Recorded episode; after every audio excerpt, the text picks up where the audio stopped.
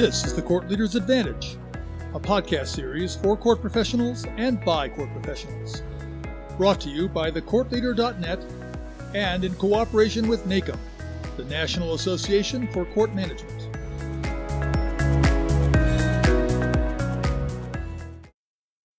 One unintended consequence of the COVID pandemic has been a phenomenon called the Great Resignation. Large numbers of American workers have either quit their jobs or, after having been laid off, have decided not to return to their previous employer. CBS News has reported an estimated 20 million people left their jobs in only the second half of 2021. Why is this happening? A survey conducted by the Pew Research Center found that of those who left their jobs, almost two thirds, 63%, cited low pay. Almost two thirds also cited no opportunity for advancement. Well over half, 57%, felt they were disrespected at work. Slightly less than half, 48%, cited childcare issues. An interesting side note only 18% cited their employees' vaccine mandate as a reason for leaving. Since we appear to be coming out of the COVID pandemic, is the great resignation on the wane? A survey conducted by ResumeBuilder.com estimates that almost a third of workers, 32%, plan to leave their current job this year. That number is particularly high in the information technology profession. I'm Pete Kiefer, and welcome to the Court Leaders Advantage podcast series. This month, we're going to explore the Great Resignation and its effects on courts and court employees. In this discussion, we are including not only courts that may have lost employees, but courts that are having trouble recruiting and courts that are suffering because their justice system partners are having trouble keeping fully staffed. Some of the questions we'll be exploring include what has been the court's workforce experience during this great resignation? Do you see the situation getting better or worse in 2022? Are there things courts can do to entice more people to consider court administration as a career? And what advice do these panelists have for the rest of us? I'm joined today by my co host, Alice Roberts, semi retired special projects manager for the Alaska State Court System. Dawn Palermo, judicial administrator for the Jefferson Parish Juvenile Court in Harvey, Louisiana and Eric Silverberg, Court Administrator for the Municipal Court in Tucson, Arizona. Thank you all for joining today's podcast. Alice will start off with the first question. Eric, has your court experienced a higher than normal number of resignations over these last two years? Actually, we have not. We have not experienced that. Uh, I think the composition of the people leaving varies a little bit. I think the most important thing that we need to look at in this issue, most important job of a court administrator is to make payroll. The second one is to make sure you hire the right person. So we have done a really much more intensive job of looking at who we hire. So our turnover of new staff, our staff are more successful. And then we've had the basic issue that you would have in a municipal court where you have a lot of entry level people. Those are the people who tend to turn over, but they're not turning over at any great rate some people have chosen to retire, but overall, we're in a reasonable place. Has there been any particular demographic leaving the court? Younger, older, men or women, college degree employees? Well, we don't have a lot of college degree employees, but we certainly um, have the challenge of trying to find a way to take our entry level staff and have a place for them to go in their career ladder. So we have a career ladder issue, and we're trying to to resolve that. But otherwise, it's normal turnover you, you might see. So, can you expound on that a little bit? How you're trying to resolve the career ladder issue for those entry level folks? Well, I'm doing some uh, taking some existing positions and converting them as, into some unmet needs in our court. I've only been here a couple years, so we're sort of doing uh, some work there, and I'm working with the city, and we're a city department, of course, trying to work with them to struggle with not struggle but to find strategies to be able to prepare people to move forward we're doing a lot in terms of there's tuition reimbursement and we're doing to do a lot more and trying to give people different experiences do a lot more moving people between departments so we're, we're trying to build as best we can Nice, nice. Thank you. Dawn what impact have you seen that the great resignation has had on the criminal justice system? For us directly, the impacts are coming from the outside in the whole system. So there's been a huge increase in frustration. There's been an increase in just inability to get things done, calling for an ad hoc judge when a judge is sick. You may or may not get a return phone call. It may take a few days to get a response to an email.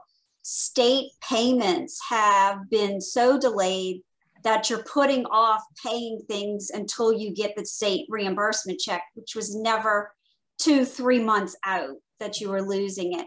So that's caused problems. The other thing is the huge one is the D- Division of Children and Family Services in Louisiana would be for your child abuse, child neglect cases, foster care, all of that. They have seen a 43% reduction in their staff People are not applying for jobs. And as a result, the caseloads for the intake workers or the foster care workers or whatever are huge. So you're not getting the responses that you expected. It's made it really hard for them to check on systems, to follow through on cases, to even take in the cases. And then the state has seen a 52% application rate for all of their state jobs. That's Department of Education, all the way through, every department you can think of. So something's going to need to happen, whether it be an increase in salaries, but with that, where does the money come from? So it's just this vicious cycle, and we're not quite sure how we're going to handle it. And my court, I got two applications for a judicial clerk job. And they really didn't qualify or they were overqualified and they didn't understand what the job was. I'm not getting applications. I'm not getting people interested. So we're going to just postpone it and just make do with what we have. And then we'll catch up over the summer. Hopefully, I'll save a little bit of money and maybe things will be better. The other thing that is real unique, and the judges are being very, very um, patient about it, is when you're trying to do your arraignments or um, your answers with jail, they're not going to transport the inmates anymore. That went out since COVID. So as a result, it used to be we could get a Zoom any day, no big deal. Now the judges are scheduling appointments with the jail to have the inmate ready for that. That's strange. That's, you know, not something that was going on. But our sheriff's department, who also runs the jail, is so short staffed that every deputy has to work in the jail right now. So we're doing whatever we can to help people out. So those are kind of the things that are going on. I'm short a bailiff, make and do because nobody's applying. Thank you, Dawn. Do you see the challenge of getting people to work for the justice system as improving or getting worse in 2022 and beyond? Dawn? I think it's going to get worse for a little while, and then we're going to catch up some kind of way. In the past, the um, competition with the private sector has never been in salary end, but we were able to say that our benefits were really good and our pension plan and different things. We can't say that right now. Unfortunately, everything's gone up and all of the expenses for the employees have gone up. There probably will be some cost of living increases coming, but with that comes another cost. How do you pay for it? How are you going to handle this? So I could see um, staff reductions before we we actually expand and, and move on and it's going to depend on the population and things like that. Our population has changed in Louisiana a little, and we haven't gone through all the redistricting yet. That's all this summer, so we'll see what that leads to, and if you even have the salary base for your millage increases to even give the employees the pay increases that you do need. Thank you, Dawn. Eric?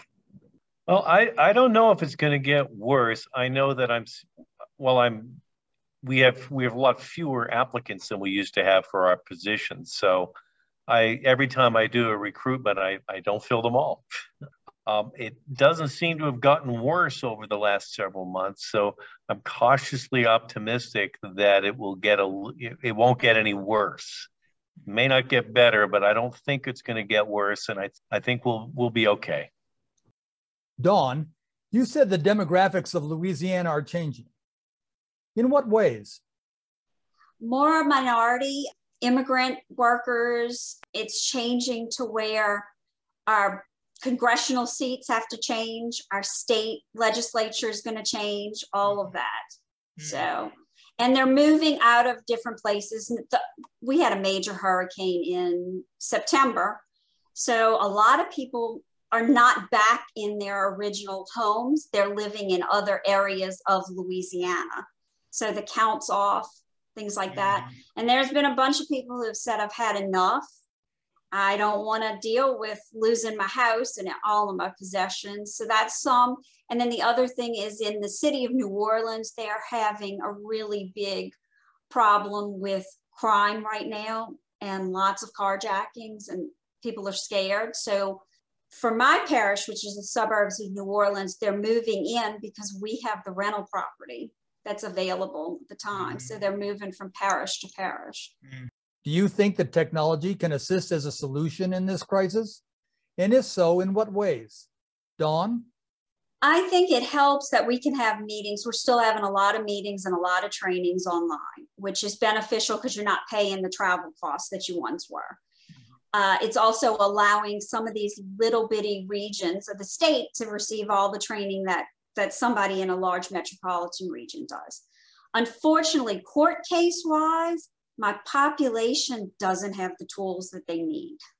Mm-hmm. And I've got a lot of kids now who have been out of school for a few years and they're struggling. They're really struggling. So I, the education system's talking about how are we going to play catch up to help these children and they the schools don't even know that they're missing sometimes because they've been gone for so long so the truancy everything you know, everything's kicking into high gear to provide what we can. And then the other thing that was unknown when COVID and we had the lockdowns, we did not get many instanters for children who were abused and neglected because the mandatory reporters were not seeing the kids. And now there's a huge uptick. Eric? It, it is a partial solution. I could sort of echo, you know, what Dawn said. I think it's a it's helpful certainly for some hearings, and certainly it's also helpful for training. And we've used it a great deal with litigants. We've we've done a lot of very interesting hearing types.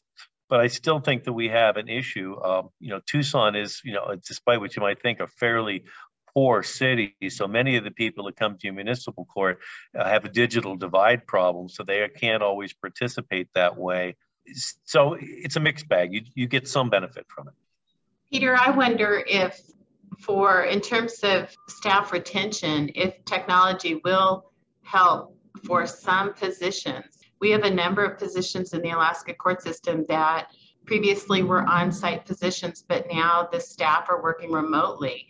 And at a time when gas prices are through the roof, you can imagine that work, the ability to work remotely is incredibly enticing. Eric, many companies are now offering benefits such as flex scheduling, job sharing, paid tuition, and fitness center memberships as ways to entice folks to work for them. What do you think job applicants are looking for today? And are there things courts can do to attract more people to apply?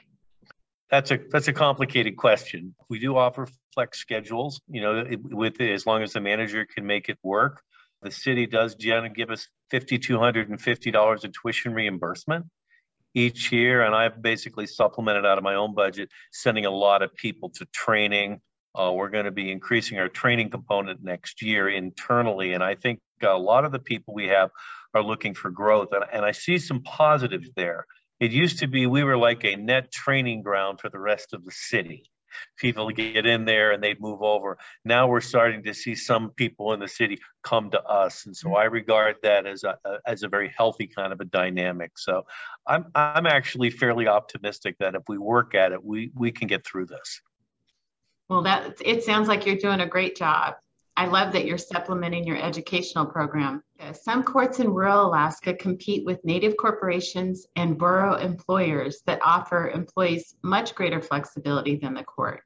For example, some employers allow employees to take time off for subsistence fishing and hunting, volunteer work, and foster parent leave. How can the justice system, which must remain open to the public and adhere to set schedules, compete with such employers? Eric?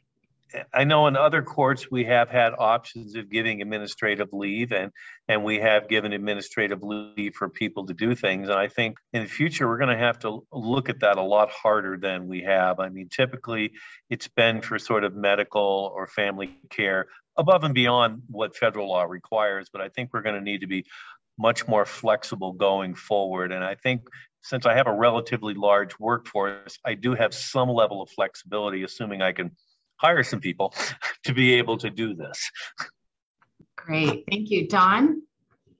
We have tried to be as flexible as possible. We are fortunate still in our sick and annual leave policies are very good. We've changed the sick leave policies to allow you to care for a family member, to care for a child and use that because you tend to just store up your sick leave. And unless you're going to retire, there really, you can do nothing with it. Now, we have also gone to some flex schedules in certain areas, but that's not uh, available to everyone. Unfortunately, we've tried to flex the schedule and the court dockets don't really work out flexing those because there's so many system partners that you're relying on. And you know you've got to worry about the sheriff's office and the state workers and the da's office and the public defenders. So so many people to coordinate and what we were having trouble with is getting everybody on the same page. We never could find great days so what we've done instead is certain days for certain cases and stay strict to that so mm-hmm. that the state workers can be somewhere else on other days and try to be helpful and we do allow like our families in need of services program. So working with the status offenders, truancy, things like that. We allow them to work later every day, which is actually more beneficial to students not skipping school to come to court.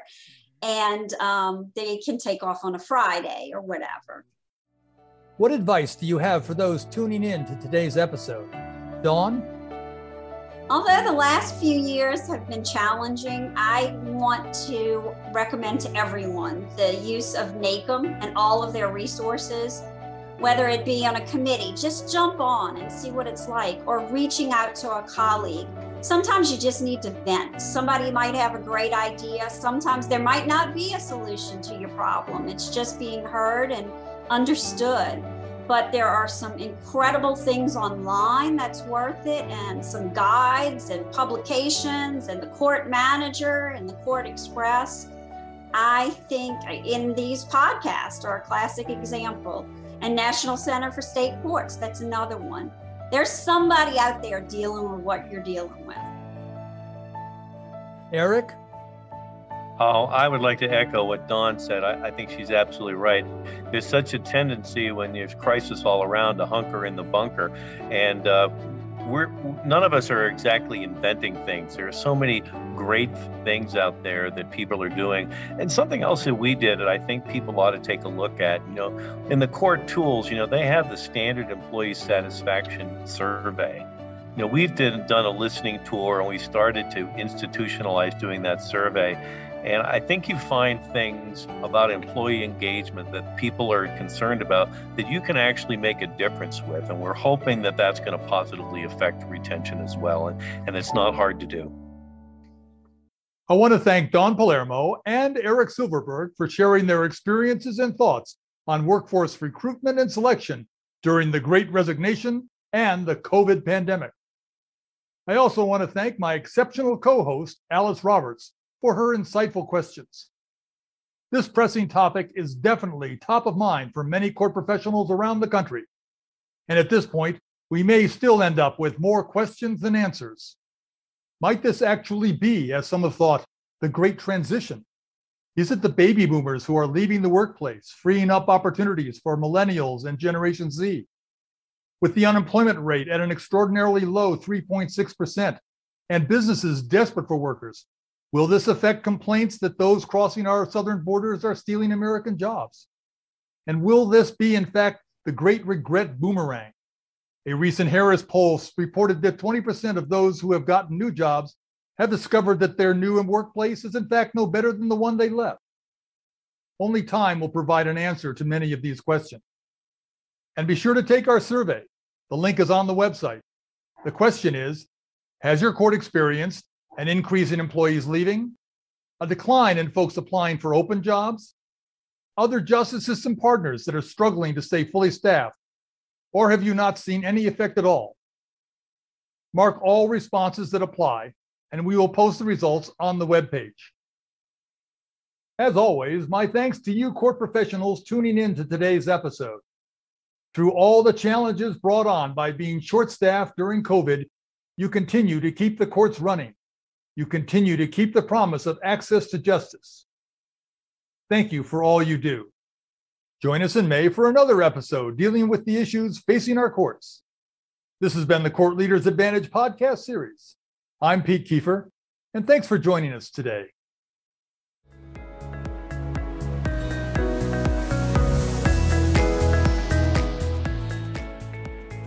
Thanks for joining us today. The Court Leaders Advantage is a regular podcast on courts and court administration. Today's episode will be available on our website, on YouTube, on Facebook, on iTunes, on LinkedIn, and on Twitter. Become part of the conversation. If you have questions, comments, or ideas for future episodes, email us. Our address is CLA Podcast, that's all one word, at nacmnet.org. Did you hear an interesting comment by one of the panelists that you would like to listen to again, but you don't want to search through the entire episode to find it? The additional resources section of the webpage contains a question time marker sheet. Just find the discussion question on the sheet, and next to it is the time that question was asked. You can then quickly fast forward to that time in the episode and listen to the panelists' comments.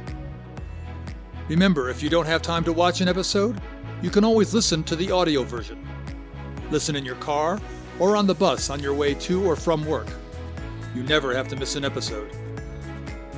I'm Pete Kiefer, and on behalf of our guests, the Court Leader website, and the National Association for Court Management, thank you and have a great day.